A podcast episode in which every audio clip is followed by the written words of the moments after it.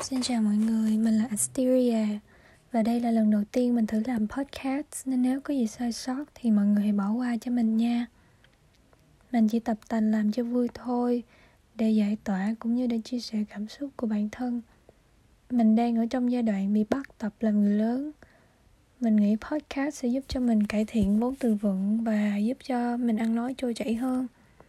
Mình nghĩ là mình sẽ làm một series về những điều mà mình đã học được, cũng như là những điều mà mình chưa thể hiểu được về cuộc sống này, về xã hội và về bản thân.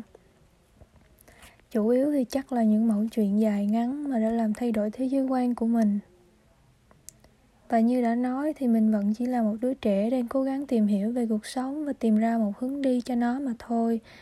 Cho nên là những câu chuyện của mình và những quan niệm của mình có thể đúng, cũng có thể sai, và mọi người có thể đồng ý hoặc không đồng ý với những quan điểm đó. À, nếu mọi người có suy nghĩ gì về câu chuyện của mình, hoặc nếu có chủ đề nào mà mọi người muốn nghe thì hãy cho mình biết nha.